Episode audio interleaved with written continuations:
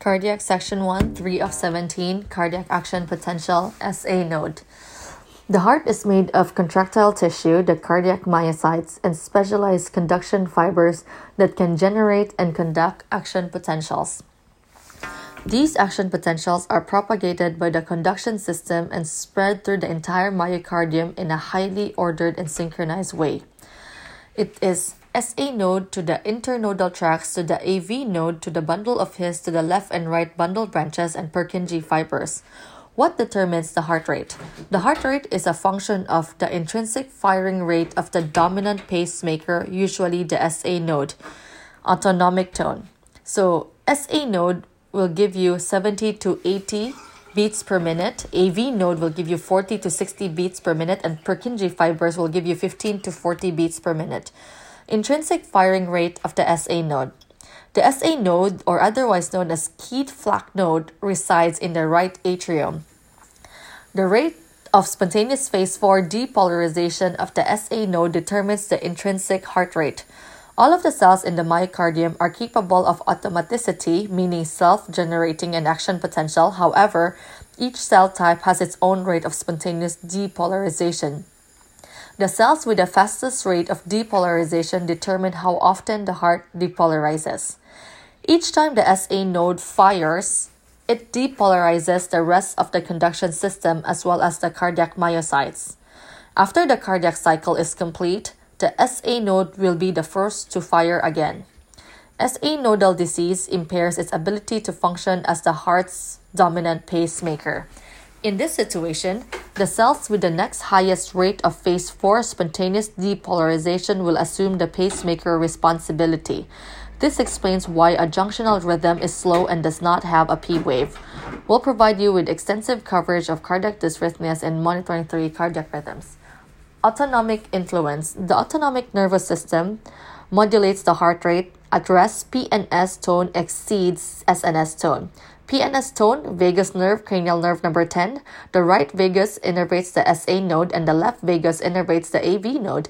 SNS tone, the cardiac accelerator fibers, which is from T1 to T4.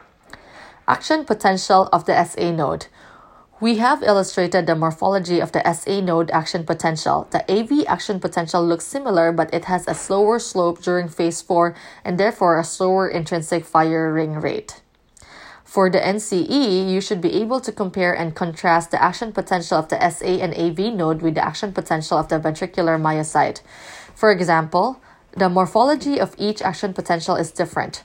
Also note that the SA and AV nodes do not have a plateau phase and that resting membrane potential is higher than ventricular muscle. While these are just a few differences, they should get you thinking about all of the possible ways the question writers might try to test your knowledge. Um, so for the SA the AV node, it starts with the phase 4, 0, and then 3. So that's how it is. The resting membrane potential here is negative 60. And then the threshold potential is negative for negative 45. Unlike the ventricular myocyte, the resting membrane potential was negative 90. And then the resting membrane was like negative 75. Uh, the threshold was negative 75. So this is different. Okay. So let's begin.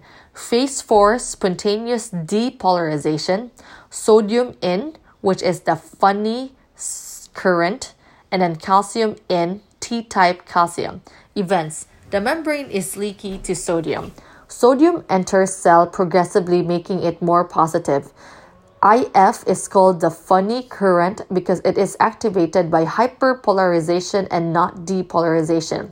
At negative 50 millivolts, transient calcium channels, the T type calcium channels, open to further depolarize the cell. Phase 0 of the depolarization, calcium in, which is the L type, events. Calcium entry via voltage gated calcium channel L type depolarization. Sodium and T type calcium channel close. And then phase 3 of the re phase 3 is the repolarization, potassium is out. Potassium channel opens. Potassium exits the cell, making the cell interior more negative. Potassium efflux, repolarization, and the return to phase 4. Repolarization decreases calcium conductance by closing the L type calcium channels. The sodium potassium ATPase helps re-establish the sodium and potassium gradients after repolarization. How does heart rate change?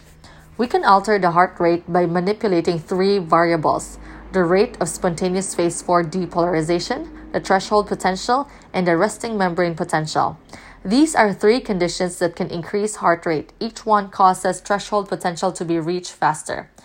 The rate of spontaneous phase 4 depolarization increases.